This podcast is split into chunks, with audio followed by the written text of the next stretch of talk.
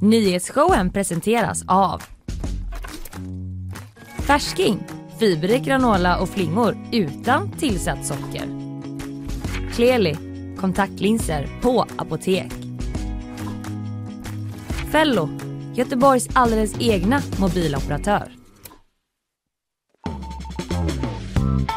Varsågoda! Oj, vad härlig pepp från eh, producent Emily idag, eller hur? Det kändes mer som du hånade henne. Nej, absolut. det var absolut inte min mening. Emily, känner du dig hånad?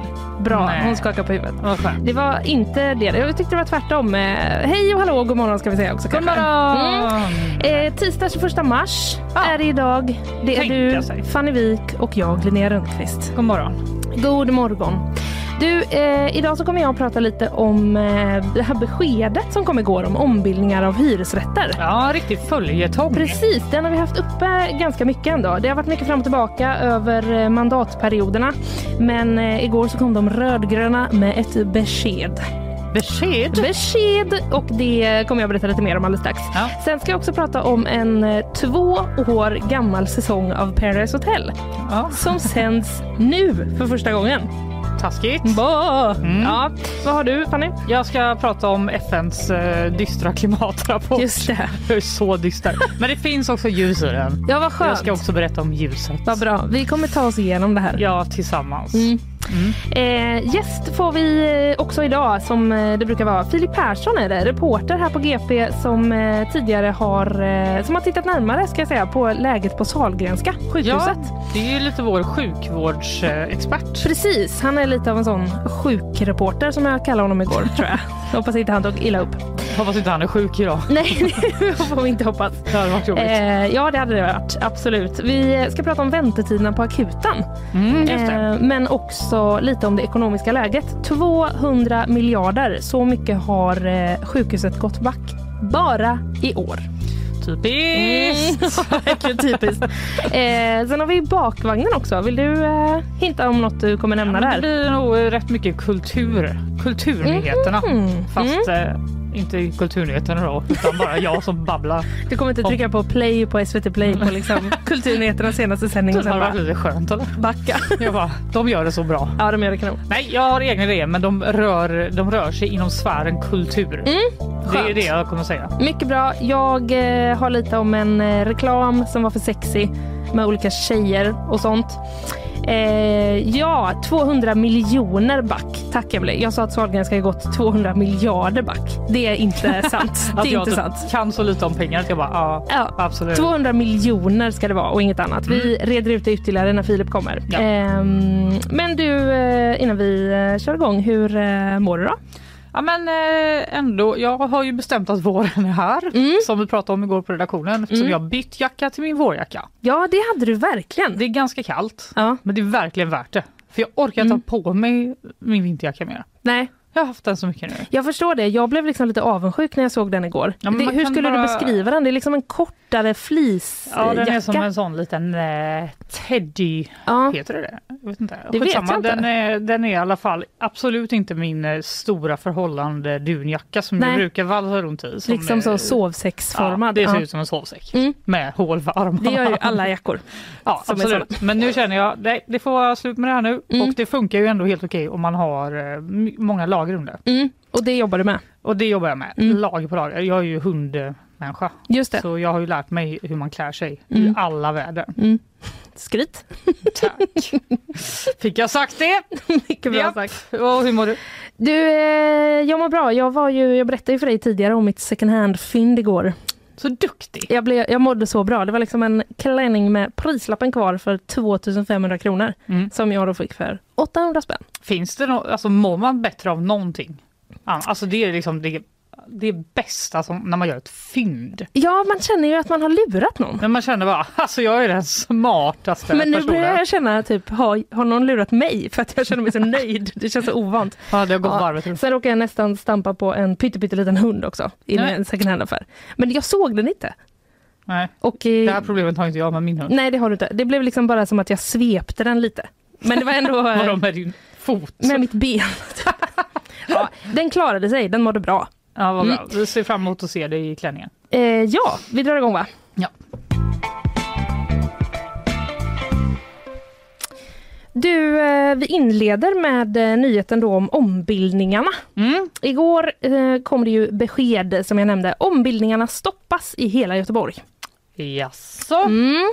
Det var det rödgröna styret eh, som vi har här i Göteborg, alltså Socialdemokraterna, Vänstern och Miljöpartiet. Mm. De eh, har ju inte egen majoritet Nej, utan de är ju beroende av eh, Centerpartiet. Det har vi ju rapporterat om Mm. va? En del. Precis, men nu då hade de, eh, som jag har eh, valt att kalla det, fixat stöd från Centern.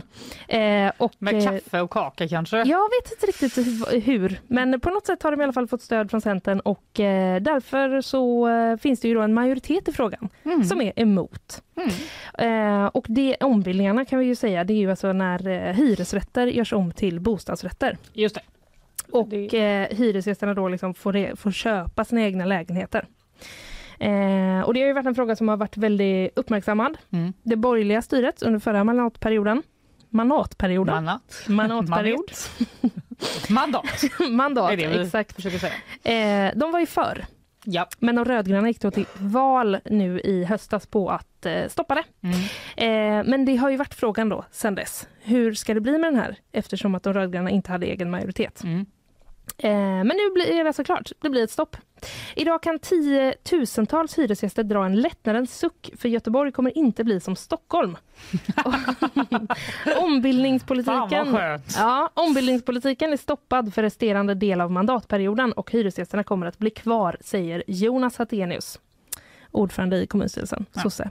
Inte helt onöjd. Nej, det får man verkligen säga. Mm. Tror du han gick ut och firade igår kväll? Det tror jag. Ja, vi, eh, High-fivade våran, på eh, gatan. ja, våran reporter som, har, eh, som skrev det här, Etsas Yusuf, Mm. han eh, begav sig, det verkar som att de hade någon slags träff om det här, politikerna, i Haga.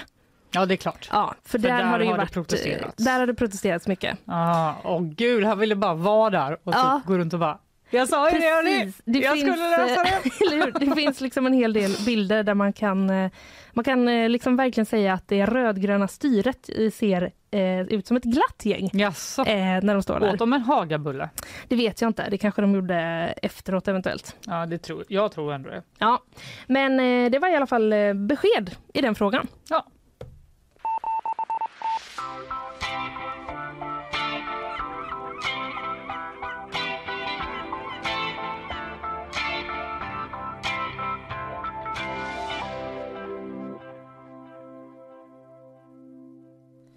Fanny, Ja. Som att jag var, varför pratar du med mig? Nej, men det var för att jag läste min egen rapport, eh, min egen rapport, min egen rubrik som är FNs halvdystra klimatrapport. Mm. Men egentligen känner jag, alltså jag är så deppig nu efter att ha läst så mycket om det ja, här. alltså vill du tala lite om det? Jag vill tala ut. Ja. Men, men så här va, Mm. klimatkrisen är här. Mm. Nej jag skojar. Den, jag är Tack så mycket Fanny, vad mycket vi har fått Jag med är oss. så för skör den här morgonen Nej. för att eh, prata om det. Nej, men eh, den är, den är här, den är ett hot mot människan, den är ett hot mot naturen. Och detta slår FNs klimatpanel IPCC fast i sin nya klimatrapport som alltså kom igår. Mm. Eh, hängde du med? Den var ju ganska spridd. Ja, jag, så, I jag har sett medierna. den överallt men jag har liksom kanske haft lite samma symptom som du, att jag varit så Ja, mm, nej. man är ju liksom en vanlig människa i västerlandet Mm, tänkte jag säga. Där mm. det är typ att man bara ah, nej panik, klimatrapporter och typ försöker göra lite så skillnad i sitt eget liv. Va? Inte äta kött, åka spårvagn, Ja. typ, eh, gå och köpa en second hand-klänning. eh, Exakt. Sen sitter man ändå där och bara man skulle kanske åka till Thailand i jul. Eller vad tror ja, ni? Ja, Och men, sen sen, bara va? Eller vadå? men sen sitter man väl också där och tänker, eh, typ, känner typ så, vad ska jag kunna göra? Typ, jag kan inte liksom, Exakt. det är ju på en sån stor nivå. Det är ju problemet Ja. med, det är lite som, eh, alltså, i alla fall för mig personligen med Mm. de här bank eh, och inflation och sånt. Mm. Jag förstår men typ också inte. Mm. Och det är så alltid jag känner med klimatet, att vi vet ju alla Mm. att det är så här. Ja, ja. Det är ju inte en typ som att någon kom igår och bara ursäkta, det pågår någon slags uppvärmning här. Vi vet ju det. Vi har vetat det skitlänge. Ja, Men det är bara jobbigt när någon kommer som en bunt papper. Och bara, alltså det är verkligen så här. Men Kan vi det... inte fortsätta bara tyst veta om det, men vi behöver inte prata om det. Nej exakt men det är lite så att varje gång någon påminner en så blir man ju lite mer så, ja just det. Mm. Och det som är obehagligt är ju inte bara Mm. att eh, vi, klimatkrisen redan är här då. Nej. Utan det som är obehagligt är att det är en enorm global kollektiv insats som måste göras. Ja, För att eh, VM kunna... i samarbete. Exakt och det tycker jag är jätteobehagligt. Ja, det känns eh, svårt. För samarbetet går så där i världen just Mm. nu. Är min. Men jag vet inte varför jag håller på och babblar om det här. Nu ska jag berätta om den här rapporten. Ja, men det, det är eh, bra. på ett eh, mer eh, koncentrerat sätt. Mm. Rapporten är i alla fall en sammanslagning av många olika rapporter som har publicerats av IPCC mellan 2018 och 2020 och det är den tyngsta och mest omfattande klimatrapporten någonsin. Oj. På GP står det att det är tusentals människor från hela världen som gått igenom tusentals forskningsrapporter för att författa den. jag tyckte det var lite så. Det är i alla fall skitmånga. Det typ summerar hela Det är klimat... jag, det är Fanny, det är Isabella Persson. Jag, jag gick in på SVT för att dubbelkolla och då, där säger eh, Erika Bjärström som är deras klimatkorrespondent att det är 14 000 forskningsrapporter och hundratusentals forskare Okej. över Mm. hela världen då, Mm. som har varit inblandade i den här. Och vad kan vi lära oss av den då? Mm. Jo, eh, det är människans utsläpp främst från fossila bränslen då, som är huvudorsaken bakom den globala uppvärmningen som nu är 1,1 grader jämfört med då förindustriell tid. Och detta är otvetydigt enligt IPCC. Ja, Det är så det är. det är inget att snacka om. Det är inget att snacka om. De menar också att då klimatförändringarna de är ett hot mot människan och jordens hälsa och konsekvenserna av det är redan här. Vi kan redan se eh, omfattande förändringar i klimatet och haven och glaciärerna eh, som drabbar då främst fattiga länder i syd. Mm. Där har man värmeböljor, smältande isar, översvämningar, torka, brist på vissa då livsmedel eftersom de inte, skördarna inte klarar sig och så vidare. och så vidare. Allt det här vet vi ju Ja, redan. Men vad händer med utsläppen då? Kommer vi klara att liksom stoppa uppvärmningen? mm. Nu ska vi lyssna på Daniel Varje på Vetenskapsradion Klotet för han gör mig så himla lugn. ja vad Eh, skönt. Ja, det är ett ganska långt klipp. Ja. Lyssna på vad han säger.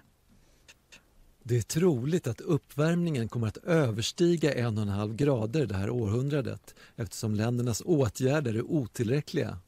Utsläppen ökar fortfarande och den mängd koldioxid som kan släppas ut för att klara en och en halv grader, koldioxidbudgeten, är slut det här årtiondet om utsläppen fortsätter som nu. Det går fortfarande att begränsa uppvärmningen till en och en halv grader men antagligen kommer uppvärmningen att överstiga det. Då behövs åtgärder som minskar mängden koldioxid i atmosfären för att sänka temperaturen igen. Vad vi gör det här årtiondet får konsekvenser för lång tid. Varje decimal mindre gör stor skillnad i hur allvarliga konsekvenserna blir.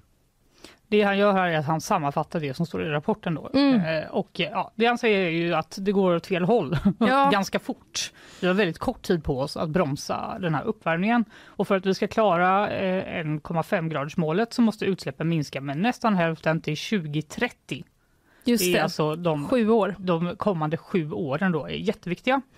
Eh, och eh, rapporten ger hopp och en varning, sa IPCCs ordförande Ho Sung Lee under den här presentationen då, som de hade igår. Och han avslutade också sitt anförande med att konstatera våra val nu kommer att eka i tusentals år. Eller hur? Men, och nu är det lätt att känna så här, men det går ju inte. Mm. Men vet du vad? Den här rapporten, det är därför jag säger att den är halvdyster. Mm. Den säger att det finns skitmycket lösningar. Finns det det? Det finns så mycket lösningar att ta till. Ja. Alltså, man kan bromsa den här utsläppskurvan. Och då har DN till exempel pratat med Marko Rumikainen som är klimatforskare och Sveriges representant i den här eh, FNs klimatpanel. Mhm. Och han säger så här, lösningarna som tas upp är möjlighet för länderna, näringslivet och individerna snarare än ett slags hot eller en börda. Och då handlar det om saker som vi ändå vill ha, menar han. Mm. Det är elektrifiering, det är energieffektivisering, ny teknik och att skapa bra samhällen och ta vara på den biologiska mångfalden. Mm. Alltså det vill säga typ inte förstöra klimat, alltså eh, korallrev och typ hugga ner all skog och ja, bevara våtmarker och sånt. Som folk vill. Ekologin. Exakt. Eh, och FNs generalsekreterare då, Antonio Guterres, han lägger huvudansvaret på rika länder Mm. för att få det här eh, att vi då tillsammans ska klara klimatmålen. Han säger att nyckeln för att rädda situationen är att rika länder når klimatneutralitet 2040. Mm. Det är ju lite längre fram. Ja, Men det är också det. klimatneutralitet som ska nås då. Ja, Mm. vad betyder det egentligen? Nej, men det handlar ju då om att den får fossila Det fossila ska ut, men Ah. fokusen ska läggas på utvecklingen av ren energi och teknologi. Eh, och eh, fossila bränslen måste minska jätte- jättesnabbt. Och enligt Guterres då så måste alla länder tidigare lägga sina planer på att minska sina utsläpp av växthusgaser med ett decennium. Det vill Okej. säga, man måste göra om sin politik. Mm. Men enligt den här rapporten så sjunker priserna på sol och vindkraft. Och det ser de som en väldigt stor ljuspunkt såklart. Det Mm. blir helt enkelt billigare med sol och vindkraft, vilket är det vi behöver om vi ska få bort fossila bränslen. Eh, och nu uppmanar de då alla världens länder med att dela med sig av sin kunskap och teknologi för att hjälpa varandra att agera snabbare. Mm. Ändå lite fint. Det fin- ja, precis. Det Typ, känns... det finns, de finns här, Mm. vi måste bara liksom börja använda oss av det. Och Ja. väldigt, väldigt snabbt då. Eh, måste Ja. alla vara så här, ja nu får vi skifta här. Mm. Men vad händer i Sverige då? Ja, Jo, här har den svenska regeringen skjutit upp Sveriges utsläppsminskningar till 2045. Det menar i alla fall oppositionen. aha. Ja, Centerpartiets ledare Muharrem Demirok han är väldigt tidigt kritisk till Tidöpartierna som han menar på rekordtid tagit Sverige från ett internationellt föredöme till sämst i Europa Oj! på klimatpolitik. Menar han då. Ja. Eh, därför blir det väldigt nedslående när vi är ordförandeland i EU och har världens blickar på oss och har en regering som säger i budgeten att vi inte kommer nå klimatmålen, säger han. Mm. Det läser jag på Omni. Och eh, vår klimat och miljöminister Romina Pourmokhtari, hon har ju blivit nerjagad här nu efter den här rapporten. Mm. Vad säger du Ja, vad säger om hon? det här?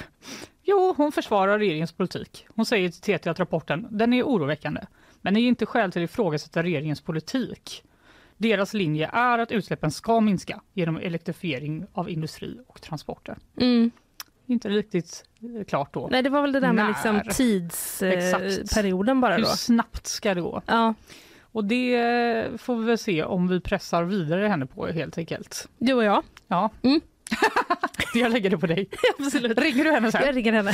Jag ringer henne en liten bumper bara. Ja, men, Men- sammanfattningsvis, Mm. Klimatförändringarna är här, det är jättebråttom, men lösningarna för att minska utsläppen, de finns. Ja. Vi ska bara använda dem. Tänk om en lösning hade varit så typ att eh, om jag, eller om vem som helst bara så löste en hemlig kod. Så bara, Men det här är ju det anledningen till att det inte händer någonting. jag vet, För att det är alla ju bara, det. Alltså någon kommer typ uppfinna en sån här dammsugare så man kan bara åka Ja. runt och typ ta bort allt farligt. Men det har jag ändå tänkt jättemycket på, koldioxiddammsugare som man pratar om. Japp, Bara det, en verkar, sån svingammal. det verkar inte vara på gång. Nej, det verkar inte. Nej, okej. Ja, då eh, går vi vidare till nästa idé helt enkelt. Ja.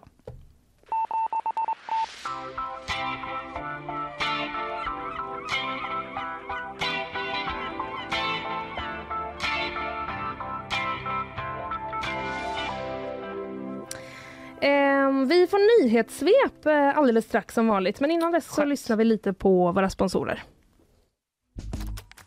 Nyhetsshowen presenteras av Färsking, fiberrik granola och flingor utan tillsatt socker. Kleli, kontaktlinser på apotek. Fello, Göteborgs alldeles egna mobiloperatör.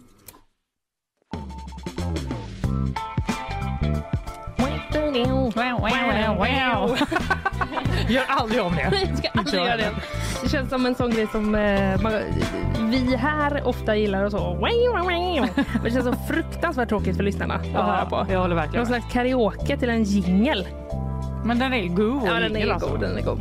Eh, Isabella Persson, välkommen. Tack så mycket. Eh, kände du dig någonsin sugen på att sjunga karaoke till våran jingel? Mm, ja. Jättebra. Nej, men vi har ju sagt att vi ska sjunga karaoke. Ja, det har Ja, det har vi. Så det kommer ju ske. Det, Ja. Min liksom, bild är att vi har en ganska musikalisk redaktion. Ja, vi får verkligen se. Inget sagt om... Titta Liksom, inte på mig. Titta Emily, på mig. hon eh, kör solo. Ja. Lägger upp eh, det på Instagram gör vi. Men vi ska inte hålla på och tramsa här nu bara utan eh, vi kör ett nyhetssvep eh, på en gång. Så gör vi va? Frankrikes regering tillsammans med premiärminister Elisabeth Borne överlevde gårdagens misstroendeomröstningar. De var begärda av vänsteralliansen NUPES och högerextrema Nationell Samling och för att en sån um- omröstning ska gå igenom krävs 287 röster. Den första som vänsteralliansen begärde var den som samlade flest och överraskande många röster med hela 278 stycken, vilket ju bara var nio stycken ifrån att fälla regeringen. Men de klarade sig alltså och nu kan den omdiskuterade omdiskuterade pensionsreformen ses som antagen så länge den godkänns av det konstitutionella rådet i landet. Men protesterna, de verkar fortsätta. En polis i Göteborg döms för dataintrång efter att han sökt på sin flickvän och hennes föräldrar i polisens system. Händelsen ska ha inträffat 2021 och mannen har erkänt brottet. Straffet blir 30 dagsböter samtidigt som Polismyndighetens personalansvarsnämnd i ett uttalande tidigare sagt att mycket talar för att mannen kommer att bli av med jobbet vid en fällande dom. Men ett beslut har ännu inte tagits. För första gången så är det fler som föder barn vid 45 och äldre än vad det är tonåringar. Enligt statistik från Statistiska centralbyrån så föddes 410 barn där mamman var 19 eller yngre jämfört med 537 av mammor som var 45 år och äldre. Att få barn senare i livet har varit en pågående utveckling sedan det moderna p-pillret kom på 60-talet och jämfört med förra årets 410 tonårsmammor så föddes 8800 barn av en tonårsmamma 1968. Man ser också att de nordiska länderna sticker ut när det kommer till att få barn senare i livet där bland, man bland annat ser den ökade möjligheten att få hjälp med assisterad befruktning som en av faktorerna. Ex jättestor minskning där ju Ja, bland man tonårsmammorna. 8800 Ja. 1968. Till 400 någonting nu. 410 förra Herregud. året. Ja, p-pillret. Tack för, eh, tack, för, grej! tack för fett hår och att eh, man slapp. Nej. Eh, du Isabella, tack som eh, vanligt. Vi eh, hörs lite senare. Det gör vi.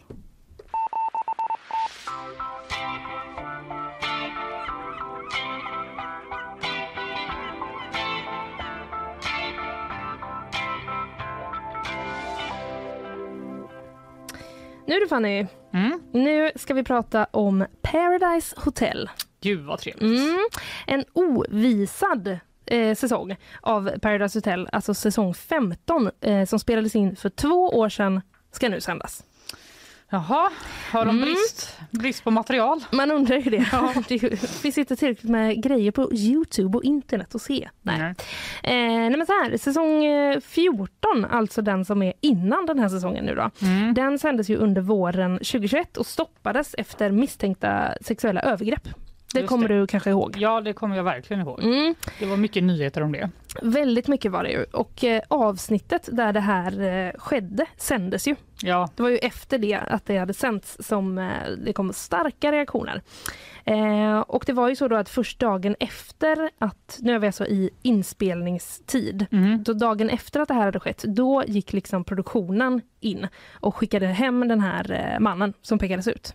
Men sen sände de ändå programmet. Sen sände de ändå programmet, precis. Ja, det var ju lite konstigt. Ja, men eh, de visade också då i programmet ett samtal mellan producenten och den här mannen.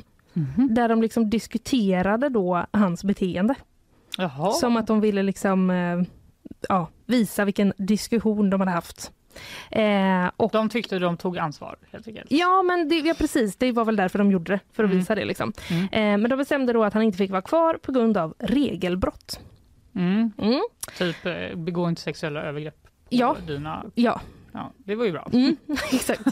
Toppenregel. Mm, Ändå. topparregel. Eh, programmet stoppades. Alla avsnitt togs bort från Viaplay och Viafree Mm. och kanalen gjorde då en polisanmälan tillsammans med de här eh, två eh, kvinnorna. Mm. Eh, men eh, förundersökningen lades ner sen. Det inleddes en förundersökning, men den Okej. ledde aldrig till något åtal. Nej. Och de tillsatte också då en intern utredning av eh, kanalen, var det som gjorde det, eh, för att då citat gå till botten med huruvida rutinerna brustit i hantering och övervakning under inspelningen. Mm. Ja. Och det här blev ju, eh, det var ju en riktigt stor grej. Mm. Det får man ändå säga. Jag minns det som att det liksom var överallt. Ja, men det var ju att alla blev så himla sura för att det var så här, om Mm. ni vet att någon har gjort eh, Mm. det här, Mm. varför sänder ni det på tv? Ja, Och sen när, för det var väl ju då några deltagare som gick ut och sa att Mm. vi mår ganska dåligt över att det här övergreppet på oss sänds på tv. mm. Och då, då blev det ett li- himla liv ja var- i precis. produktionen. Exakt. Och då menade ju kritiker att ni kunde kanske tänkt på det innan vi sa, måste vi säga det här till er? Mm. Kan ni inte fa- fatta det själva? Mm. ja. Det kan man ju ändå tycka är ganska rimlig kritik. Va? ja, men det kan man tycka. Precis. Och det var ju många, eh, det var ju många liksom eh, ja vad ska man säga, eh, debattörer Ja, som var ute och tyckte till debatterade. Ja, Och debatterade. det var det verkligen. Absolut. I samma eh, veva här då så gjorde också P3 Nyheter en granskning. Just det. De som visade då att 11 av 20 tillfrågade tidigare deltagare sa att de hade sett eller upplevt sexuella ofredanden. Ja, det var, fanns ett kulturproblem där Ja, inne. men det verkar ju så. De dricker ju rätt mycket va? Ja, precis. Eh, och i samma veva då som man liksom bestämde att nej men nu skiter vi i det här. Mm. Vi sänder inte klart, vi plockar bort avsnitten. Mm. Nu får det liksom vara. Då bestämde också Discovery för att de skulle ställa in Ex on the beach. Ja. Som inte ens hade börjat spelas in. så det De var bara, bara "Det- så. vi, vi vet redan att det kommer vara massa skit Det är lika bra att vi skiter i det. Vi, nej, nej. Eh, jag säger bara nej. Nej, men eh, när strålkastaren låg på så Mm. ville de inte riskera. Precis, så här sa då eh, Jessica Lindman, kommunikationsdirektör på Discovery. Vi tror helt enkelt inte att våra tittare vill ha ett sånt program just nu. Nej, det hade hon kanske Det var väl kanske en korrekt analys Ja. av eh, läget. Men vid det laget då, då när man alltså ställde in då säsong 14, då hade man också redan spelat in säsong 15. Mm. Så man hade liksom en säsong i lager Mhm. som skulle sändas på hösten senare samma år. Sen så här dy- dygnet runt, jag säga, året runt. ja, jag tror det. För så var det i alla fall eh, med det här. Jaha. Ja. Eh, men det ställde man ju in då. Mm. Och så liksom sa man att nej men eh, nu får vi nog eh, pausa lite. Mm. Eh, och istället så kom man ju då tillbaka med en ny version som fick Just det. heta Paradise. Ja, Inget hotell längre, för uppenbarligen var det hotelldelen som var ja Eh, problem. det de har ju, det du, så har ju, ja, du har ju lite mer koll på mig än vad det nya formatet liksom var. Ja men det Kan man fick ju sammanfatta det? också ganska mycket kritik Mm. kan man säga. Men det var ju till exempel att de sa så här, nu behöver vi inte, man måste inte typ bilda par med någon från motsatt kön. Nej. Man måste, typ, vi har ställt in två enkelsängar istället för en Mhm. dubbelsäng för Mm. att man inte ska då tvinga folk att sova i samma säng och så Ja. vidare. Men sen, eh, jag har inte liksom följt riktigt eh, hur det har gått alltså tittarmässigt. Nej. Men det ironiska är ju att folk vill ju inte ha ett sånt jätte, jättetillrättalagt eh, program ändå. Nej. Jag menar varför tittar man på Paradise Hotel? Ja. Det är ju inte för, alltså det är ju för att man vill att folk ska göra bort sig och bli Drama, fulla. liksom. Liksom. Mm. Inte att eh, de ska sitta och bara, typ sticka. Att alla ska vara trevliga Ja. och lugna hela tiden Nej, bara. exakt. Nej. Sen vet jag inte om det blev så ändå men eh, det, det gick inte hem heller Nej. så bra Nej. helt enkelt. Nej. Det är svårt att göra den här typen av program kanske. Ja, det kanske bara är så att liksom, samtiden har kommit ikapp och Kan att vi vara. kanske inte kan ha sådana alltså, program där hela plotten går ut på att man ska supa och typ bete sig illa och spela spelet. mm. Liksom. Eller hur? Men eh, nu kan man säga då att eh, dåtiden har kommit ikapp. Ja, För nu, nu är det ju då, om vi hoppar tillbaka till den här säsong 15, ja. alltså inte den där det liksom var det här anklagelserna om eh, sexuella det. övergrepp, utan den säsongen som bara hade spelats in. den som men, låg klar. Precis, den som låg på hyllan. Den eh, har dykt upp igen, för i februari så kom det då uppgifter om att den hade sålts till Pluto TV. Som är någon Mhm. kanal, en internetstreaming, en Jaså? gratistjänst. Eh, och nu eh, visas den alltså, två år senare. Nej, att de hade ett sånt kontrakt där det var så här, ni är med här och så gör vi vad vi vill. Ja men det, med verkar så i alla fall. Det kom som en chock, säger deltagaren Ida Fransson, 23, om beskedet till eh, TT.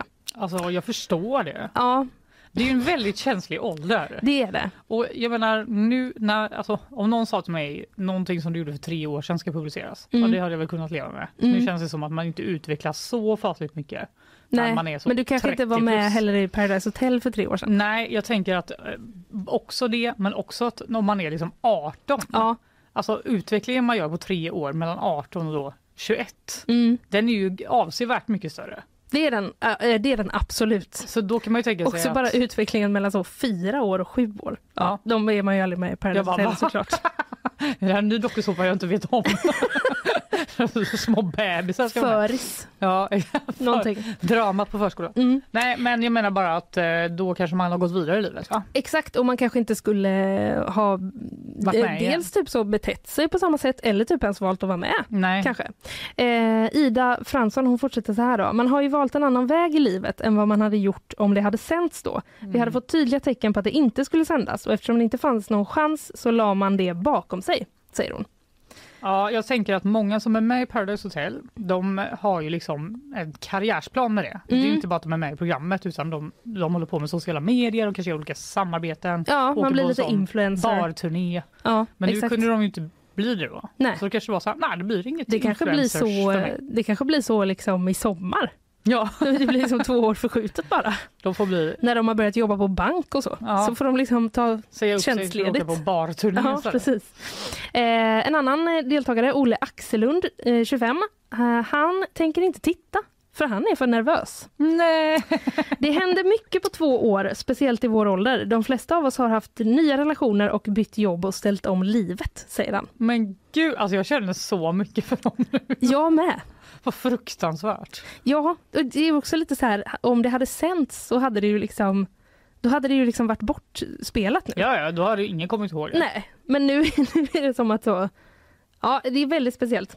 Eh, men utöver de här två då så är det också flera deltagare som har pratat anonymt med eh, Expressen och eh, uttryckt sitt missnöje, som man säger.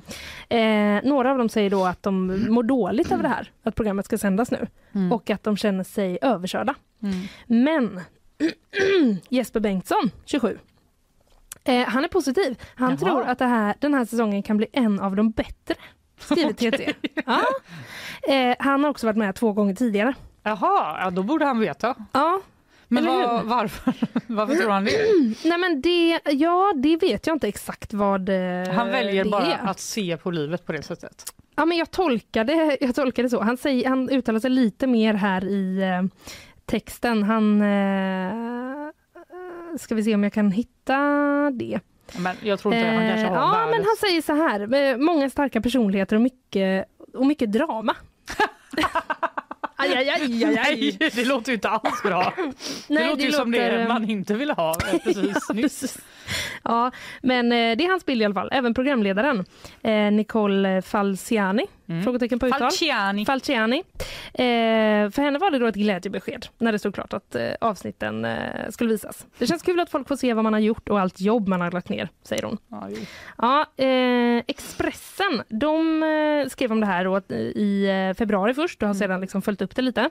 Och enligt uppgifter till dem då så blev deltagarna informerade om det här beskedet via mail Mhm. som Expressen har tagit del av. Och då eh, står det bland, bland annat så här. Som du vet pausades säsong 15 hösten 2021 på grund av utredningen kopplad till säsong 14. Utredningen lades ner och i efterspelet fanns därför en hel säsong 15 som aldrig sänts. På förfrågan från Pluto TV adderas nu säsong 15 till deras plattform. Går det att läsa. Och sen skriver Expressen också då att eh, deltagarna erbjuds att prata med en psykolog. Nej, men, Och vidare står det att deltagarna kommer få mer information löpande. mm, under tiden den sänds. Ja, det tror jag. Kanske fram till sändning. För det, igår eh, ska det ha varit som det liksom... eh, Premiären var. Ja, premiären var. Fanns att titta på. Ja, de bara, ah, ni kanske börjar må skit när det Ja. börjar gå. Har du spelat in något tv-program typ för eh, två år sedan, något sånt där som du, som du Nej. hoppas aldrig kommer sändas? Eller? Jag har inga eh, lik i garderoben. Är du säker? Har du förträngt dem? Jag bara, eh, Ja. inte vad jag vill minnas. Nej. Nej, nej det är bra. Vi får väl se. Eh, eh, nej, inte vad jag minns heller. Jag var publik i På spåret en gång när jag var typ åtta år gammal, men det har ju redan sänts. Gud vad gulligt. Det var väldigt Hoppas kul. vi kan hitta ett klipp på det. Fick, fick träffa Stefan Holm och krama honom. Grattis. Jag var golvad. Förstår det. Eh, men det var det om eh, det. Vi får väl se hur det, hur det utvecklar sig också när Ja. fler och fler avsnitt eh, går. Styrkekrama Ja. till deltagarna.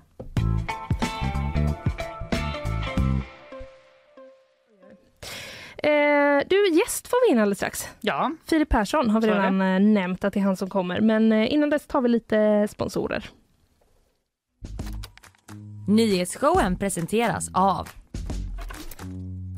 Färsking, fiberrik granola och flingor utan tillsatt socker. Kleli, kontaktlinser på apotek. Fello, Göteborgs alldeles egna mobiloperatör. Sådär, vi tar och eh, släpper in vår gäst va? ja det tycker jag. Ja. Han ska inte behöva stå där ute med. Nej det ska han inte. Vi är tillbaka alldeles strax. Sådär, då är vi tillbaka. Eh, har du som lyssnar varit på eh, akuten och tyckt att du eh, behövt vänta länge kanske? Då är du inte ensam.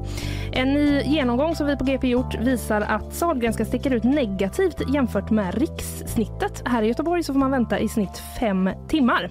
Med oss nu så har vi vår reporter Filip Persson som har gjort eh, den här kartläggningen. Välkommen! Tack så mycket. Lite av, sjukvården är lite av ditt eh, område va? Kan man väl säga. Ja. Eh, nyhetsreporter skriver mycket om sjukvård. Eh, Mm. tidigare också, mycket pandemi. Precis, man känner igen dig från många covid-artiklar. Kan man säga. Du, hur, eh, hur ser situationen ut på Sahlgrenskas akutmottagningar om vi börjar där? Eh, ja, man får säga, det är mycket variationer alltid i akutsjukvården. Ibland kan det se jättebra ut och vara ganska få patienter. Ibland kan det se jättedåligt ut och eh, patienterna blir kvar jättelänge och det är jättemycket för personalen att göra eh, på akutmottagningarna. Eh, men det man generellt kan säga att eh, snittet så att säga, eller medianvärdet för hur länge man får vänta har ju stigit sedan den första pandemivåren egentligen. Då minskar söktrycket väldigt mycket till akutmottagningarna när folk höll sig hemma. Mm. Sen dess så har egentligen väntetiderna stigit ganska stadigt uppåt och just nu så är vi på nivåer som vi inte har sett på väldigt många år. Eh, det är väl, om man räknar hur länge man blir kvar på akutmottagningen så är det i, på Sahlgrenska i snitt ungefär eh, en timme längre jämfört med i december eh, 2019 då, och innan pandemin. Aha. Mhm. Ja, fem timmars väntetid var ju du inne på där Linnea i påan. Men är det fem timmar då innan man får träffa en läkare som man måste vänta? Nej, det finns ju lite olika mått. Eh, fem timmar, det innebär att över häl- eller hälften av patienterna får vänta längre än fem timmar eh, totalt sett på akutmottagningen innan de antingen skickas hem eller kommer in på en vårdavdelning. Mhm. Eh, sen så mäter man ju också hur lång tid det tar innan man får en första bedömning av en läkare då och eh, där finns ett mm, mål på att det ska ske inom en timme men eh, över hälften av alla patienter får vänta längre än en, en timme på att få träffa en läkare på akuten. Mhm. Okej. Eh, men jag nämnde ju det lite innan där, men hur, eh, hur står vi eh, oss då i Göteborg eh, jämfört med övriga landet? Ja, eh, Göteborg är väl en av de orter så att säga där det ser sämst ut men eh, det är ändå inte sämst i hela Sverige utan det är ett nationellt problem detta. Mm. med nationellt stigande väntetider på akutmottagningarna. Storstäderna sticker ut och eh, är ganska likartade varandra som det brukar vara inom sjukvården. Så det är ju eh, utöver Göteborgsområdet då så Skåne, Stockholm och Uppsala som eh, har eh, ja, lite längre väntetider än övriga regioner. Men eh, väntetiderna stiger som sagt generellt Mm. nationellt Inte absolut sämst då, men eh, ändå i botten och skvalpar någonstans. kan man väl säga. Ja. Man det är väl- det-. Det det är väl ingen region kan man väl säga, eh, ens av de mindre regionerna som har hittat någon optimal lösning på det utan Mm. väntetiderna i vården är ju ett generellt problem även för de mindre regionerna. Mm. Men finns det några typer regler för hur länge man ska behöva vänta innan det blir för länge så att säga?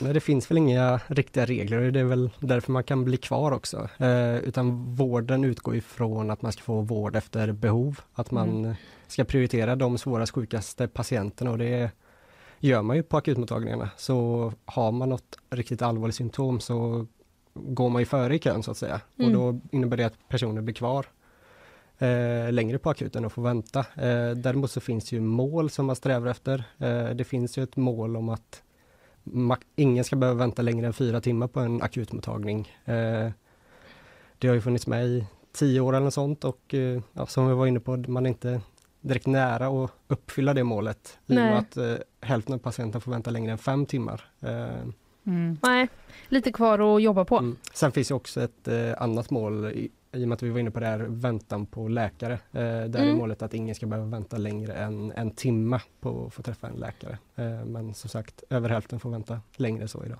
Mm. Men varför är det så här egentligen? Vad är anledningen?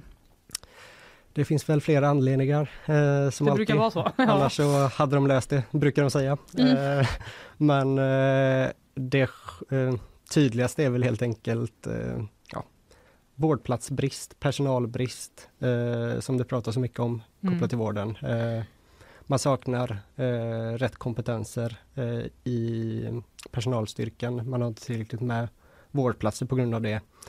Och det innebär också att man inte kommer ifrån akutmottagningen. Det finns ingen vårdplats att lägga in på på sjukhuset till exempel. Eh, det finns inte massvis med personal som står och väntar på att få jobba på Sahlgrenska till exempel. Och Mm. Så att de kan bara slänga in tio extra eh, på akuten. Utan eh, allt blir en prioriteringsfråga där och där eh, alla patienter med lindrigare symptom de kanske inte behöver den här jätteakuta hjälpen och då prioriterar de att korta operationsköer istället med den läkarresursen de har.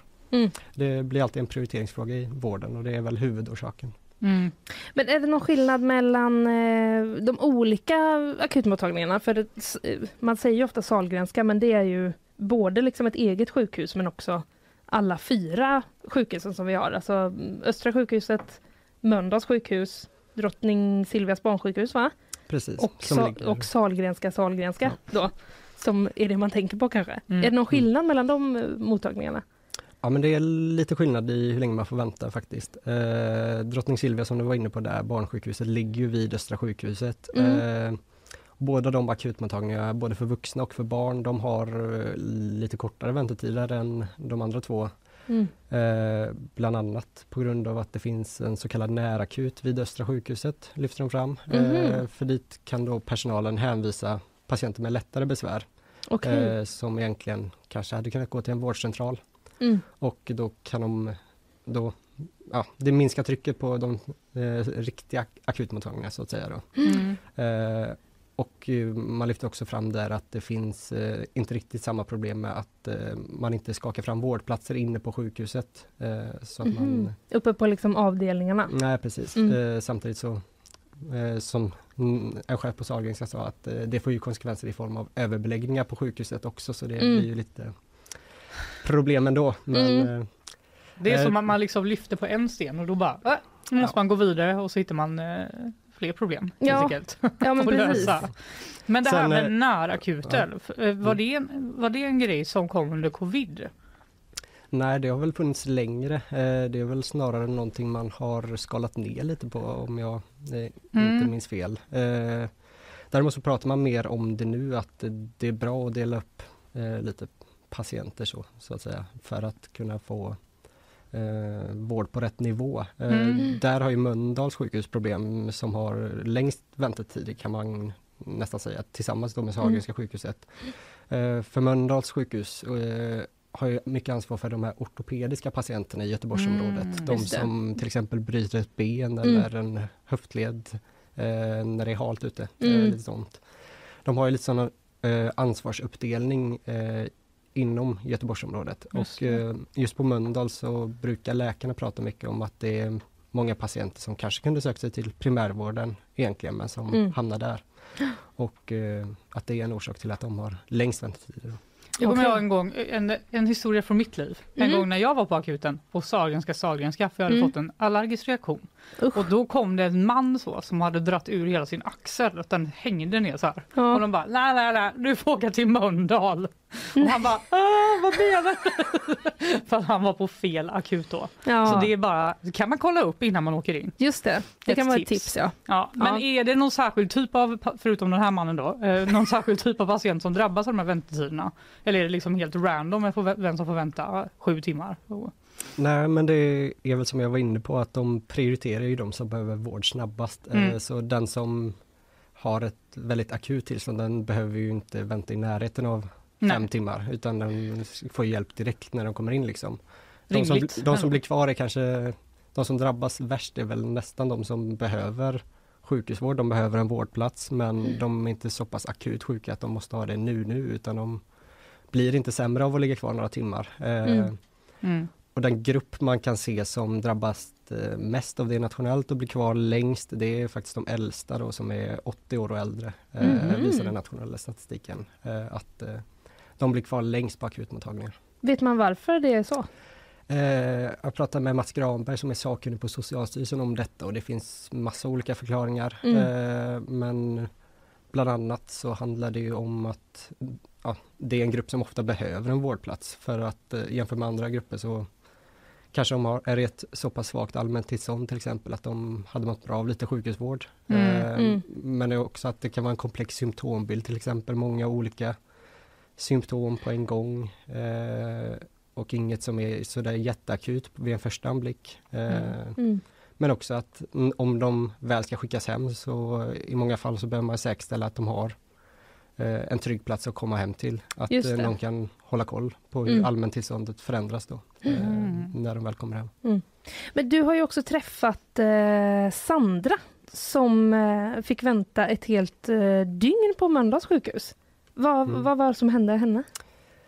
Ja, eh, kort sammanfattat kan man väl säga Mm. att hon eh, sökte först ena dagen, eller ena natten eh, Mm. på Mölndals sjukhus eh, med väldigt kraftiga ryggsmärtor. Mm. Eh, hon eh, skickades hem då helt enkelt för de sa att du kommer inte få träffa någon läkare nu ändå. Hon fick lite smärtstillande tabletter och åkte hem.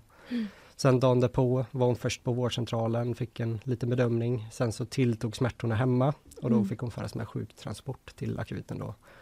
Eh, och där blev hon kvar timme efter timme. Mm. Eh, och eh, Sa- Sahlgrenska vill inte riktigt kommentera i specifika patientfall vad som gör att det blir så. Nej. Eh, men generellt så handlar det ju om prioriteringar helt Mm. enkelt. Eh, det kan ha varit patienter som var ännu mer akut sjuka.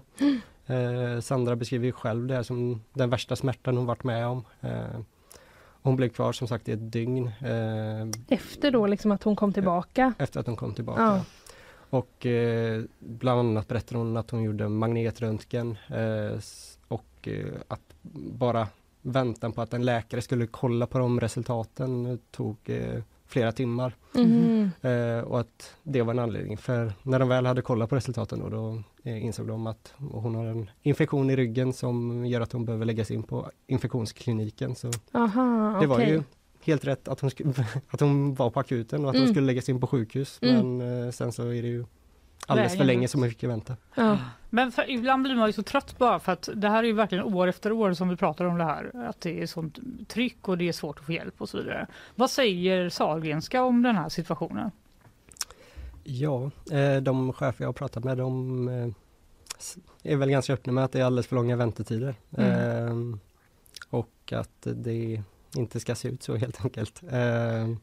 Men sen så landar man ju alltid i frågan vad ska man göra åt det och hur, vad kan man göra? Och eh, då återkommer man ju ofta också till det här med prioriteringar, att eh, det finns en stor kompetensbrist inom vården eh, och det finns en vårdplatsbrist, vårdplatsbrist till följd av det på sjukhusen som gör att eh, Det är inte helt lätt att bara flytta läkare till akuten till exempel som man kan tänka hade Mm. varit en smidig lösning om man nu vill korta väntetider. Mm. Eh, De behövs på annat håll också. Ja, de Mm. argumenterar på det sättet i Ja. alla fall. Sen så, ja, de eh, säger också att de tittar på lösningar. De eh, arbetar till exempel med att eh, sjuksköterskor ska ta över mer av den här första bedömningsansvaret på Sahlgrenska från läkare för att kanske skynda på processen lite. Men man har ju gjort olika försök under många år och nu behöver man ju uppenbarligen göra något igen i och med att väntetiderna har ökat så som de har gjort här sedan pandemin. Mm. Ja, ehm, tiden börjar rinna ifrån oss lite men vi ska hinna med också tänker jag det här med ekonomin eh, som jag nämnde i början. Ursäkta Ja. min hals. Ja, vill du? Nej, kör du. Så, Ja. Eh, för du har ju skrivit ju häromdagen om att Sahlgrenska ligger back 200 miljoner hittills eh, i år. Och det är i mars. Vad beror det på? Ja, eh, 200, mil- 200, miljoner efter, Svara! 200 miljoner efter februari kan man säga. Eh, Oh. Och de har en jättestor budget får man väl också säga. Den Ja. är på Mm. totalt cirka 20 miljarder kronor men eh, 200 miljoner är en väldigt stor summa eh, också med tanke på hur kort tid det har gått och Mm. eh, Huvudanledningen är väl den höga inflationen säger eh, de jag har pratat med Mm. och de kostnadsökningar som har blivit mycket större än vad de hade budgeterat med. Mm. Och det är ju ett eh, stort problem, eh, konstaterar de. Politiker jag har pratat med de beskriver det som chockartat och eh, Ja, att det gör ont i hjärtat för att det är så pass mycket pengar för det kommer ju få konsekvenser för sjukhuset. mm, det var många liksom, eh, lite känslomässiga reaktioner nästan i din eh, i text där. Men som du säger, Mm. just det här med chock och sådär. Mm. Eh, men hur, hur, vad vet man liksom i nuläget om hur det kommer drabba verksamheten? Eh, ja, man vet väl inte så jättemycket i och med att Mm. eh, den här veckan hålls eh, ganska många olika möten för att diskutera hur man, vad man ska göra åt den. Mm. Eh, på sjukhuset så har eh, cheferna fått i uppdrag av ledningen att eh, se över vad man kan spara på. Eh, och det sannolika som det hittills har pratats om är att det blir någon form av sparåtgärder. Sen så återstår att se, liksom, det finns ju olika vägar framåt som Johan Fält, vice ordförande i sjukhusstyrelsen, pratar om. Så antingen handlar det om att dra ner på personal eh, eller så får Sahlgrenska mer pengar, eh, antingen från staten eller från regionen. Eh, eller så får de helt enkelt se över vad, vad för vård de ska utföra på Sahlgrenska. Det var hans eh, tre Mm. lösningar på det här. Men eh, någon form av konsekvenser får det. Ja. Eh, men du Filip, du fortsätter ju att rapportera om det här och du har mer saker på gång. Vill, du eh, ge oss en liten... Vill du eh, teasa? Ja, vill du tisa om vad som kommer härnäst? Nej men det Whoops! blir Där var jag som rev ner något. Vi ignorerar det. Mm. Förutom att du inte ignorerar det då. Förlåt. Ja. Ja, nej men det blir väl förstås eh, uppföljningar på eh, hur det ser ut för Sahlgrenska, dels med väntetiderna och eh, även ekonomin. Vi kommer prata med politiker här Mm. idag och kommande dagar. Eh, se vad de har att säga om saken och eh, vad, hur man ska lösa det helt enkelt. Ja, det ser vi fram emot och eh, det är alltså på gp.se eller i appen som man håller sig uppdaterad om Mm. eh, detta. Filip, stort tack för idag. Tusen tack. Tack så mycket.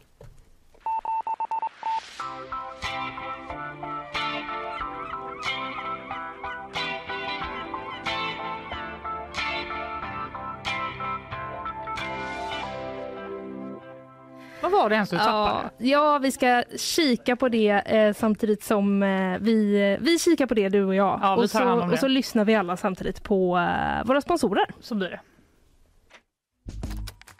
Nyhetsshowen presenteras av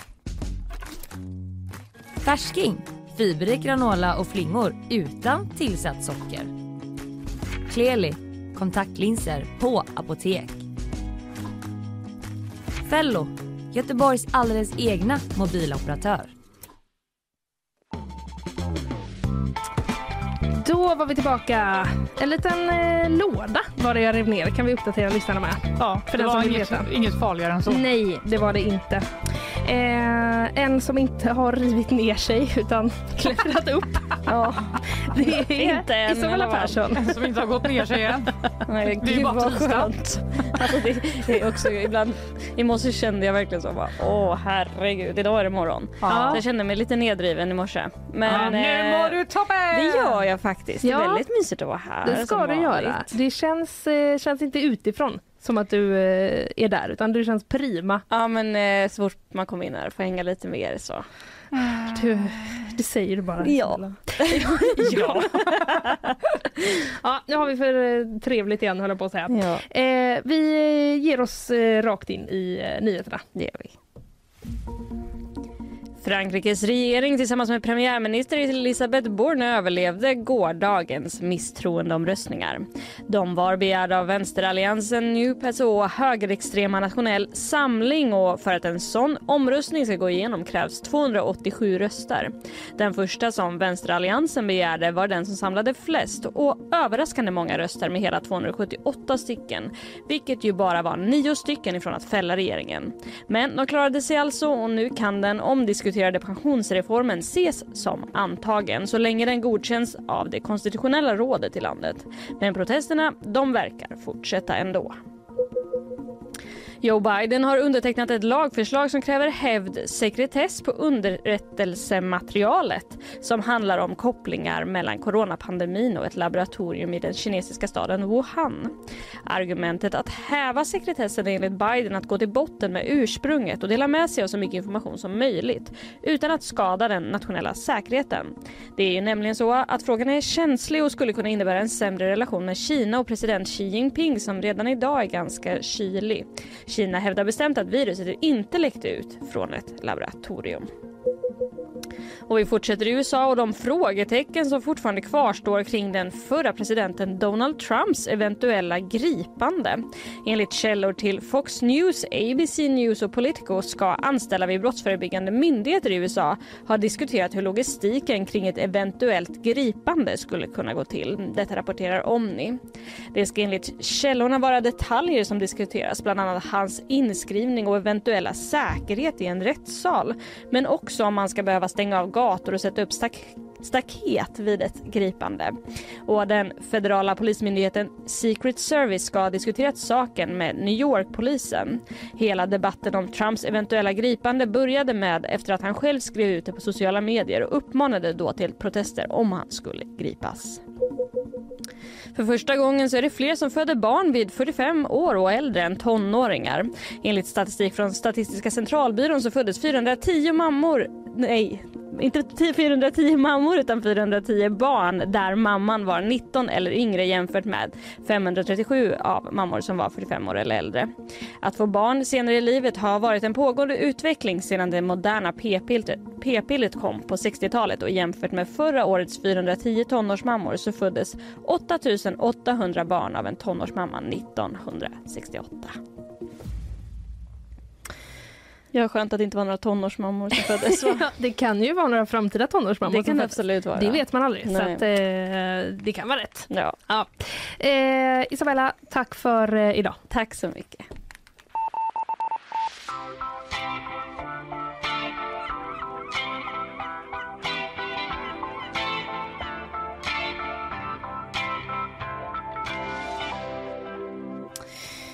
Hallå Fanny!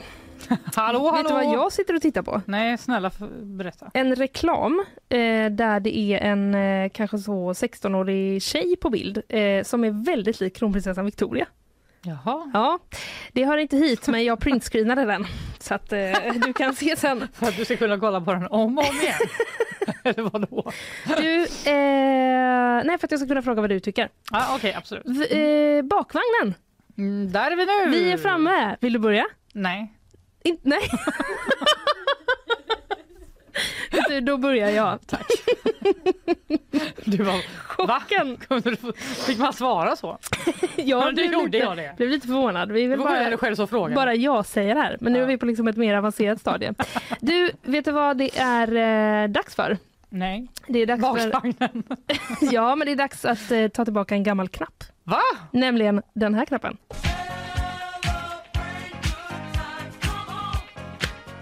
Visst blir man glad va? Stämningen! Ja. Du, så här är det. Sist eh, vi hade den med så var det ju eh, att våren var här som ja. vi firade. Ja. Vet du vad vi firar denna gång? Eh, absolut inte. Berätta. Nu firar vi att eh, ljuset tar över. Va? Mm, typ också att våren är här då? Mhm. Ja, det är på samma tema. Jag känner att vi kanske måste använda knappen i mer än bara väderrelaterade liksom, glädjegrejer. Ja, jag ska hitta något positivt sen. Ja, mm.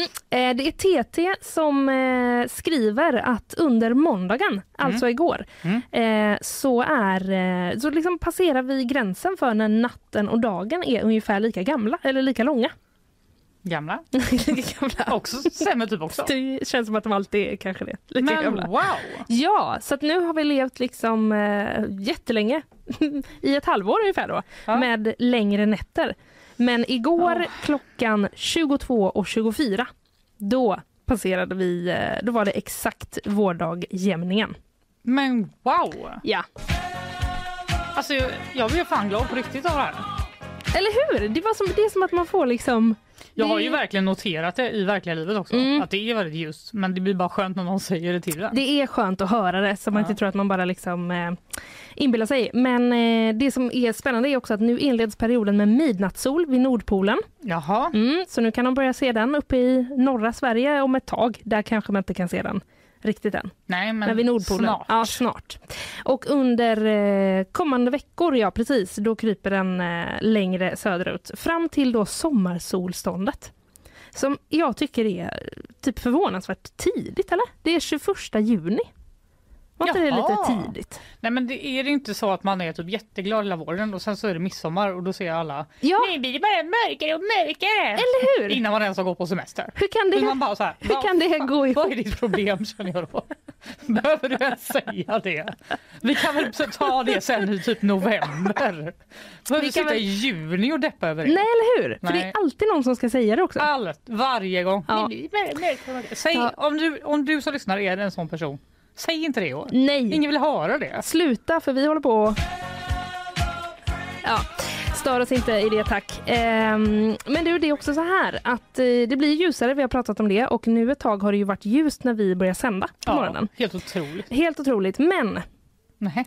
eh, i helgen så är det ju dags, eh, som TT skriver, för ytterligare ett vårtecken. Eh, då är det sommartid. Nej! Mm. Mellan lördag och söndag Nej! eh, så ställs eh, klockan fram en timme, så vi förlorar alltså en timme då. Mm, du eh, blev ganska glad när du trodde att det här hände mellan söndag och måndag och jag skulle sända och du var ganska så ha ha ha. Du menar skadeglad? Jag var väldigt skadeglad. Ja, det var jag verkligen. Det var du. Jävla Ja, och sen blev jag glad när vi kom på att det var mellan lördag och söndag. Men ja, det här kommer ju typ vara första gången jag kommer drabbas av det med mitt barn. Mhm. För det är ju alltid så ja. att föräldrar bara, det är för jävligt att de håller på att ställa om tiden.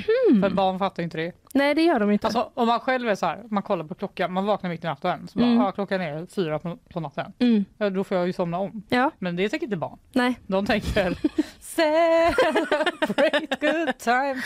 Celebrate en till morgon. Jag Exakt. är pigg, jag är vaken. Ja, Men vad bra att du varnar. Vi blir alltså av med en timme mellan lördag och söndag. exakt. Eh, så kvällarna kommer bli ljusare Mm. och morgnarna mörkare. Mm.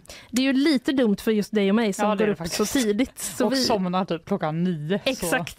Och snart kommer den perioden när man liksom får så gå och lägga sig i dagsljus. Åh nej. Ja, men det kommer vi klara.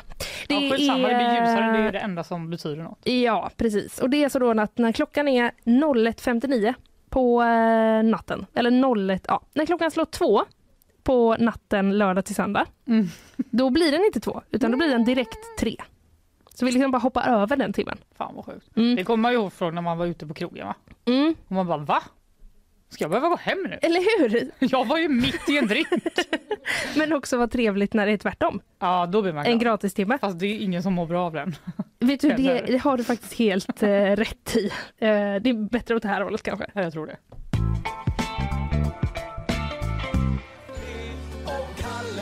Alltså,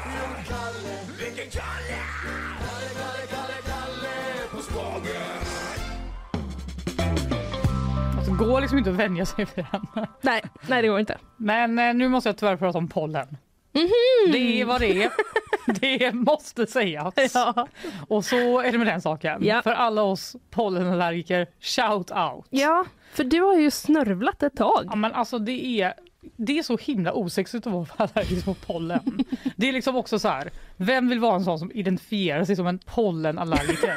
Det vill man liksom inte vara. Det är också som att man typ identifierar sig som en småbarnsförälder, vilket Ja. jag också är. Det är två saker här, som man nej. liksom inte vill läsa i en uh, Tinder-bio, höll jag på att säga. Men eh, Småbarnsmamma och Pollenallergiker i alla fall. pollenallergiker. Karl, du lämnar aldrig mig. Hör du det? Det är verkligen, men det är ju verkligen sant. För Ja. det är någonting med så här, vem, hur farligt kan det vara tänker man det är ju. Du är svårsålt. lite allergisk mot att Mm. träden typ slår ut. Mm. Det suger. Det suger så jävla mycket. Och därför när jag läser det här på SVT Väst. Varningen 2023 blir besvärlig för pollenallergiker. Mm. Då känner jag bara, varför? Jag orkar inte. Så här står det. Jag har aldrig typ hört någon rapportera en nyhet så här, så här arg över dess innehåll. Jag tar det Ja, det står något sånt här. jag tar det Åh, så personligt. Det är som att det är någon som har gjort det här mot mig. jag märker det. Men det står så här, efter den lindriga pollensäsongen 2022 så Mhm. väntas en besvärlig säsong för pol- pollenallergiker framåt våren. Det kommer bli över medel i mängden av pollen säger forskaren Åslaug Dahl på Göteborgs universitet.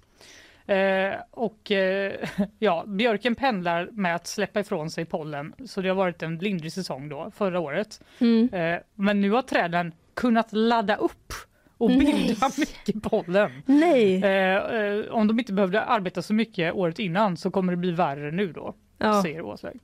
Så de liksom satt hela förra året och bara Jag ska, Ja, fan, bara- jag ska fan ta Fanny till våren. Bara, Nu där, laddar där går hon Ja, med sin hund. ja. Tror hon är säker. Mår jättebra gör hon. Men nästa år. Exakt. Då ska vi... Ja. Men sen säger hon också att, för jag fick ju pollenallergi sent i livet. Mm. Typ eh, bara för fem år sedan eller någonting. Ja, jag är fortfarande orolig att det kan, Det kan, komma. hända dig när som helst. Det ska du veta. Du är ingen går säker. Nej, förlåt. Tack. Jag vill inte att det ska hända dig. Jag hoppas du klarar dig. Men hon säger så här. Det är betydligt vanligare med pollenallergi idag än vad det var för 60 till 70 år sedan. Mhm. Kurvan började stiga brant uppåt från och med 70-talet. Eh, och det är inte säkert om det klingar av eller fortsätter säger hon. Nej. Hon alltså eh, Åslaug Dahl då, Mm. på GU. Eh, och en teori är att eh, barn under sina första tre levnadsår har mycket färre bakterier runt sig, särskilt om man lever i städer och ute mycket i naturen. Och då Mhm. finns det en större risk för pollenallergi. Aha. Så jag kommer liksom nu bara bygga en koja i skogen och bara sätta Ja. mycket där min dotter. Kommer så Och bara- doppa ditt barn i rännsten höll jag på att säga. Ja, Det, var lite... det är i och för sig bra då att bo med typ en hund som Ja. in massa smuts och sånt. Mm. Så hon, vi har det inte rent hemma, Nej. det kan jag säga. Nej. Men nu ska jag också gå eh, snäppet längre. Hon Mm. ska bo i skogen i tre år. Ska du bo med henne där eller ska hon bo ensam har du jag, tänkt? jag har inte tänkt igenom logistiken Nej, riktigt. nej. Men allt för att skydda henne från den här hemska sjukdomen Ja. pollenallergi. Det eh, hedrar dig. Tack. Eh, och att man, eh, att man skulle bryta mot lagen, det är ju ett allvarligt brott i sig. Ja, nu eh, ska det handla om lycka. Det kan vi väl behöva Ja, efter tack. det här. Mm. Eh, SVT är jag på och läser eh, Rapport kolon. Inte programmet alltså, utan en rapport tolkar det som. Jag trodde det är Rapport som har sagt detta. Nej. Nej. Jag börjar om. Rapport kolon. Pandemin gjorde oss inte mindre lyckliga. Nej. Så Okej. verkar det vara. Trots restriktioner och begränsat socialt umgänge är vi lyckligare nu än före pandemin, skriver de. Vad sjukt. Äldre är mer nöjda med livet än yngre. Jaha. Ja, och allra lyckligast, eh, ja det kommer vi till sen, vart man är allra lyckligast. Det här är alltså årets World Happiness Report. Nej, men vad mysigt att ha det jobbet. Att sitta och... Lite mysigare än eh, de på IPCC. Ja, verkligen. Efter de har kommit med den här, bara, jag går över till den här andra organisationen. Exakt. Jag orkar inte med den Tänk om de har typ så delat kontorslandskap. Så det är ett Nej. gäng som bara... och så sitter det här lyckogänget och bara... Det Nej, kan de ju säkert behöva, blanda upp lite. Verkligen. Ja, eh, så här, eh, så här eh, är det i alla fall. Det är alltså initierat av FN och genomförs av Sustainable Development Solutions Network, läser jag, den här eh, mätningen. Eh, och eh, ja, man kan helt enkelt slå fast att vi inte har blivit mer eh, pessimistiska och olyckliga av eh, pandemin, utan vi verkar ha gillat läget. Och eh, tagit det hela med ro. Vi har till exempel blivit mer välvilligt inställda till våra medmänniskor under pandemin. Ja. Vår vilja att hjälpa främlingar är 25% högre nu än före och vi ger också mer pengar till välgörenhet, visar rapporten. Mhm. Forskarna tror att pandemin kan ha gjort människor mer omtänksamma överlag. Nej men gud vad fin! Eller Jag hur? så berörd. Det är som att vi har liksom eh, mött en kris tillsammans Ja, och så eh, och hjälpt varandra. och överlevt. Ja, precis. Eller ja, Ja, vissa av oss. Ja, just det. Precis. Eh, men eh, det, ja, precis. Eh, de som är över 60 år är också generellt lyckligare då än eh, yngre personer. Men det tycker jag de kan ha. Det tycker jag verkligen. Mm. Ja, ibland kan jag tänka att liksom, när jag är 60-årsåldern, det kanske kommer vara min prime. Det tänker jag hela tiden. Ja, att det är då man liksom är på Tyvärr toppen. måste vi jobba till 70 då. Men eh, Just pensionen, vilken tid det kommer vara va? du, du menar de två månaderna mellan pensionen och eh, ålderdomshemmet? Men vad fan är det? Skojar. Det får stå för dig. Ja, det får stå för mig. Vi får eh, hoppas att eh, det blir mer än så. Men Vi får eh, också hoppas att vi pikar innan 70. man kan ju hoppas att man kan ha två pikar. Mm. Jag hade en pik i tvåan på lågstadiet. Vad händer då? När jag hade två killar samtidigt, två pojkvänner samtidigt. Var väldigt poppis. Men eh, det här är liksom det, är det man strävar det var efter. det man strävade efter då. Så med dåtidens mått mätt så var det liksom en pik. Ja, okej. Ja. Nu känner jag typ att unga Linnea var riktigt oskön faktiskt. Nej, Jo. Jag kan vara alla killar för mig själv. jag gick inte runt och sa det så. Okej, vi, vi släpper det. Ja. Fanny, eh, vilket eh, land eh, var man eh, lyckligast i tror du? Eh, Av alla är länder. det Danmark? Det är Finland. Jaså? För För att man får gå med i NATO först. jag tror att mätningen gjordes innan de blev liksom Ja, accepterade. tänk hur glada de är nu då. Ja, eller hur? Nu, nu är de liksom off the charts i glädje. Eh, det kanske finns delade meningar där också. Mm, Alla det kanske inte det vill nog. gå med i Nato. Det. Men det är alltså Finland för sjätte gången i eh, rad. SVT har pratat med Markku Ojanen, Mhm. professor emeritus i eh, psykologi. Han eh, säger så här till SVT. arvostamme kovasti tuollaista tavallista elämää. Ja ajattelen, että me olemme myöskin hyvin kohtuullisia siinä, mitä odotamme. Tankar om det? vad bra att du hade med dig lite Tankar. Fanny? Det var ganska reaktion? mysigt. Det var ganska skönt. Mysigt. Ja. Han, eh, jag kan säga vad han ber- berättar vad han säger Tack. för oss som inte kan finska. Eh, vi stort, sätter stort värde på det vanliga livet och vi är också måttliga i våra förväntningar. Så Okej. himla mycket vad man hade hoppats på att liksom lösningen på att bli lycklig var en annan. Ja. Än att bara så, sänk dina förväntningar. Ja, det var lite tråkigt faktiskt. Uppskatta en så regnig promenad till jobbet. Typ. Ja, de har ju rätt dock. Ja, det har de ju förmodligen. Särskilt om vi då ska få ner, eh, liksom, stoppa klimatförändringarna. Mm, Då får vi bara typ uppskatta en regnig promenad till jobbet. exakt. Det är så kul det kommer bli nu. Ja, eh, vi får väl försöka jobba på det. Var måttlig i eh, din eh, förväntan. Det finns en öppning nu och då ska vi klara av det som Gudfadern en gång i tiden sa i sina filmer. I'll give you an offer you can't resist. Det är det vi jobbar emot. På tal om eh, Gudfadern. Mm. Det har kommit ett nytt förslag läser jag på gp.se. Gör bio till friskvård. Ja, bio Vad till trevligt förslag. friskvård. Var inte det trevligt? Det typ, jag är ganska dålig på att utnyttja min friskvård. Ja, men här kanske är ett sätt Kanske, för dig. eh, ja. Kultur är bra för hälsan sägs det. Därför vill Sveriges biografer göra biobesök till en del av friskvårdsbidraget. Mm. Jämfört med golf, padel och massage är biobesök billigt säger Helena Eklund, marknadschef för Filmstaden. ja, det Det, kanske det är. stämmer ju uppenbarligen. Ja, Det är jättedyrt med massage i alla fall. ja, Det andra kan jag inte uttala mig om. det är det. Men golf, känt för att vara. Golf är ju ändå känt för att vara dyrt. Ja. Padel, känt för att vara ute.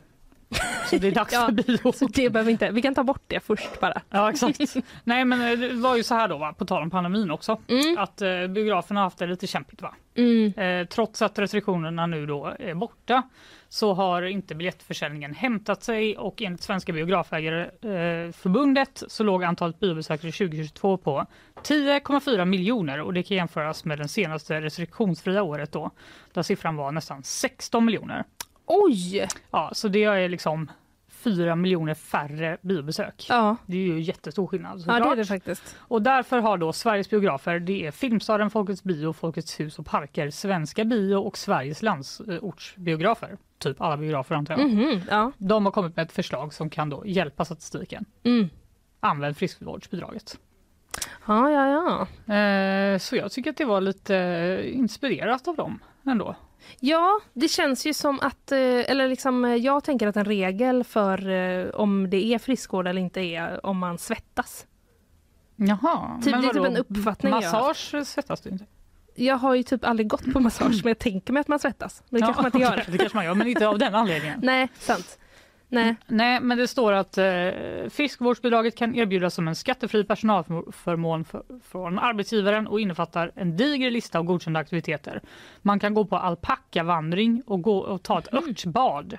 Och aktiviteten ska innehålla inslag av motion eller vara avstressande och avslappnande. Mhm. Så motion blir svårt för bion. Ja. Men den andra delen, varför inte? Det är nämligen i den kategorin de vill då placera sig Ja, eh, såklart. annars skulle de kunna börja med eh, löpband. Varför ska du göra det otrevligt att gå på bio? Nej men jag vet men typ kanske för du det och är jag. som Coldplays Ja, men- turné. När alla skulle cykla för att det skulle tändas små lampor. De bara, good for the climate. Jo men typ jag tänker du och jag kanske inte vill gå på någon sån löpbandsbio. Nej, det vill vi Men- sannerligen inte. Om, jag menar, om det är liksom ett sätt att skohorna in det på friskvård. Säg att de skulle få nej. Eller Ja, jo. cyklar kanske är bättre då. Det låter mindre. Ja, Just det. Ja. Men ja, det, det verkar inte finnas någon, det står, framgår inte i artikeln hur det här har tagits emot. Nej, Eh, men vi får väl helt enkelt se. Jag tycker att det, problemet blir väl att det är många saker som kan eh, gå in i den här ah, ah, liksom, avslappningskategorin då. ja, Helt plötsligt. jag köpte en kaffe. Typ. Ja, eller typ eh, bara en, En hel öl. krogrunda. Ja, jag kände också det. Att det Sjukt avslappnande. det är den berömda eh, slippery slopen. Ja, men om man kan gå på alpackavandring så Mm. kan man väl ändå få gå på bio. Ja, jag vi jag sticker ut väl- hakan Ja, vi får väl eh, så att säga se. Det får vi verkligen. Det finns, framförallt i Stockholm, det som jag beskriver som ett klägg. Ett klägg av människor som går runt och kindpussar varandra. Mm, skönt att man är i Göteborg som inte hamnar mitt i det klägget. Svårt att ta sig loss också kan jag tänka mig.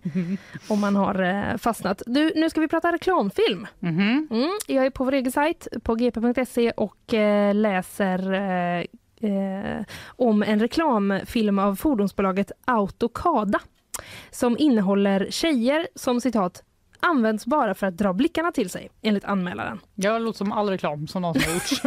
Ja. Men absolut. Ja, nu fälls eh, den här videon av reklamombudsmannen som anser att den är nedvärderande för kvinnor i allmänhet Oj! och könsdiskriminerande. Nej men gud. Ja, Kan man se den här reklamen också? Eh, jag har inte sett den och kan inte se den just nu, men det finns ju beskrivet eh, Mhm. hur den är. För det Mm. måste man ju typ göra när man liksom skickar in en anmälan. Eller Testa om jag blir kränkt. reklamombudsmannen eh, gör eh, det. Mm. Eh, den är 20 sekunder lång, eh, har publicerats på företagets hemsida och den visar tre kvinnor i olika scener i ett dagbrott. Visst är Mm. det typ att man, eh, det blir som liksom ett hål i marken och så liksom tar man grus eller sten eller något eller? Det här är det tjejigaste du någonsin har sagt. Det, I dagbrott bryts eh, malm. Ja, du nu. Industrimineral, torv, brunkol eller byggnadssten direkt vid jordytan istället för i tunnlar som grävs under Ja, jord. exakt. Så, ja, bra, då är vi, Mm. eh, då är vi med. Mm. Eh, så är det i alla fall. Och, eh, de, ska då, de är då klädda i svarta kängor, svarta trosor och vita trasiga, lätt genomskinliga klädesplagg. de visar olika delar av sin hud och ibland underkläder. Olika delar av sin hud. Ja, nu kommer en beskrivning av en scen. Mm. Eh, Ja, det är rörligt ja. Det är rörligt. det är rörligt, Mm, precis. Det här är då enligt reklamombudsman, eh, reklamombudsmannens beskrivning. Mm. Eh, hon sitter, eh, en, en av kvinnorna sitter på stora stenar. Hon sitter med benen gränslade med en stor tunna mellan benen. Hon har svettig överkropp och tittar in i kameran. I följande scen sitter en av kvinnorna på stenar med uppdragen kjol och särade ben. Hennes trosor och bh syns tydligt. Hon böjer sig fram och plockar. Sluta läsa! Jag är snart klar. Jag får panik. Hon böjer sig fram och plockar upp en kanna med smörjmedel som hon därefter häller i en dunk med smörjmedel för lastbilar. I nästa scen går två av kvinnorna lätt framåtböjda och rullar en stor orange tunna med annonsörens logotyp på. Det känns som en typ av reklamfilm som man liksom inte har sett på ganska länge. Det låter bara som porr. Eh, ja. Mm. Början på Eh, något annat. ja. Eh, annonsören då, Autokada, har eh, eh, svarat. De är enligt sin egen hemsida då, specialister på reservdelar till lastbil, buss, släp och trailers. Mm. De skriver att videon har tillverkats på ett estetiskt och konstnärligt sätt och att de inte hade för avsikt att förnedra kvinnor eller göra dem till sexualobjekt.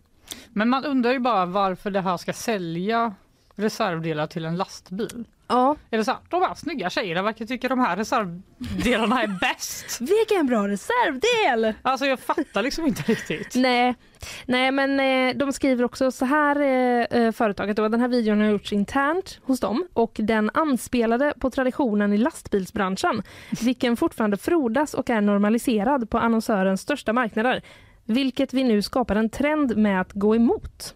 Va? Vet du, det där eh, förstod inte jag faktiskt. Jag fattar ingenting. Nej, det var lite svårt att hänga med.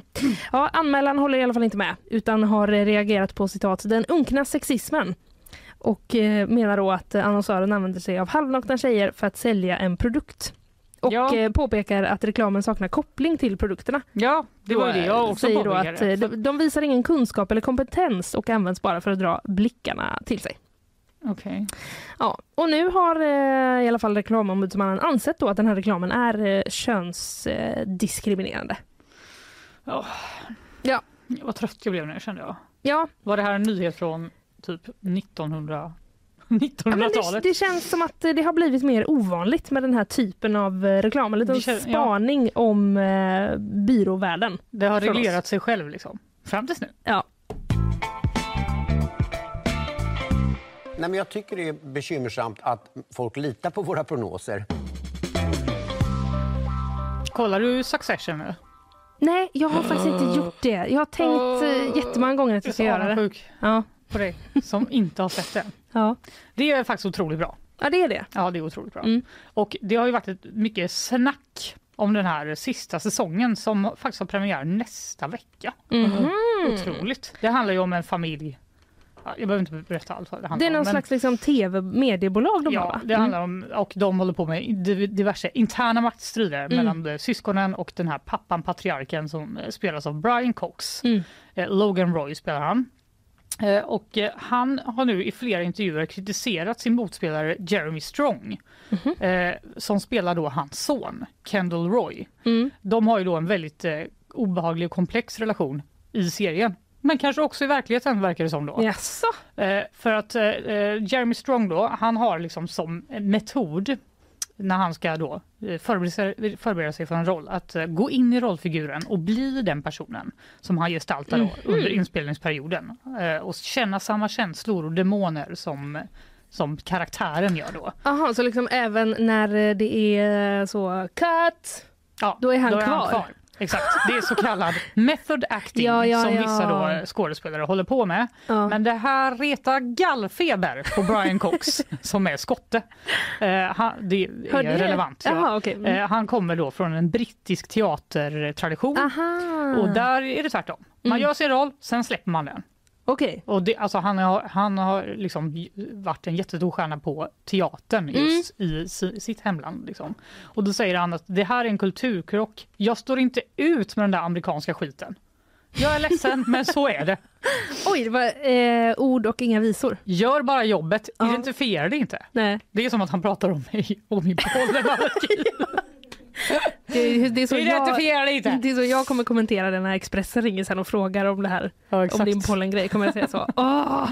Ja, nej, men han säger att eh, han påminner om Daniel Day-Lewis. Mhm. En annan känd skådespelare som har bestämt sig för att sluta filma nu. Eh, för att han, blev då, han var berömd för sitt sätt att bli rollfigur under inspelningen. Mm. Och fick då gå i pension med, när han var 55 år. Men det är ju Mhm. då rollerna börjar bli intressanta.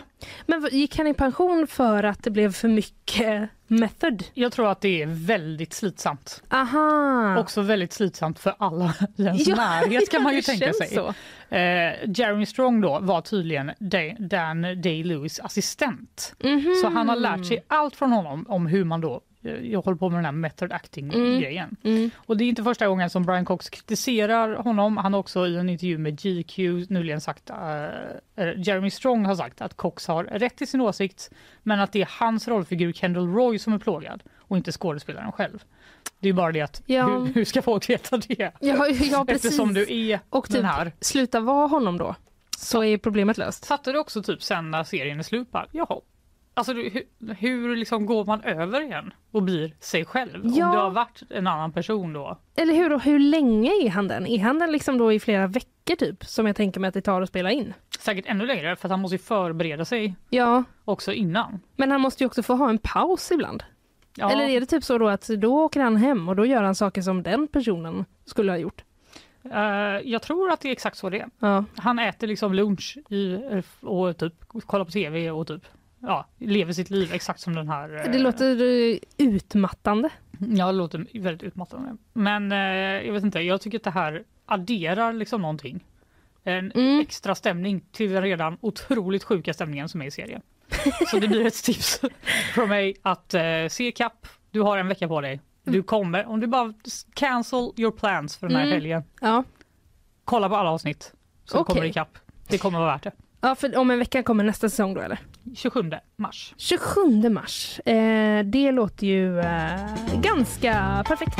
Eller hur? Ja, då har jag den. Eh, sen har jag Six Feet Under också ju, som du tipsade Ja. mig om förra veckan. Jag gör Den är inget annat bra. här nu än att kolla serier. Gud. Ehm, du, vi ska börja runda av. klockan börjar närma sig. vi har pratat om mycket saker idag ju. Jag nämnde Ja. lite i början eh, det här beskedet som kom från de rödgröna och Centern igår om ombildningarna av hyresrätter. Just det, jag har typ glömt bort det för det var så länge sedan. Ja, eller hur? Men det det, ju vill, kul. det vill de inte se. Nej, det vill de inte. Det blir ett stopp för den eh, sortens eh, politik.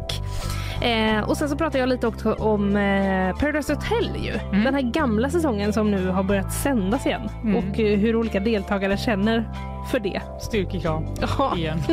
det. Ja, jag pratade ju om FNs eh, halvdystra klimatrapport. Mm. Ja, jag orkar knappt upprepa det, men eh, ja, det finns ljus. Det, f- ju Ni får exakt. lyssna tillbaka. Det, kan finns vi ändå hopp. säga. Det finns ljuspunkter. Mm. Sen hade vi ju eh, Filip Persson här, vår Mm.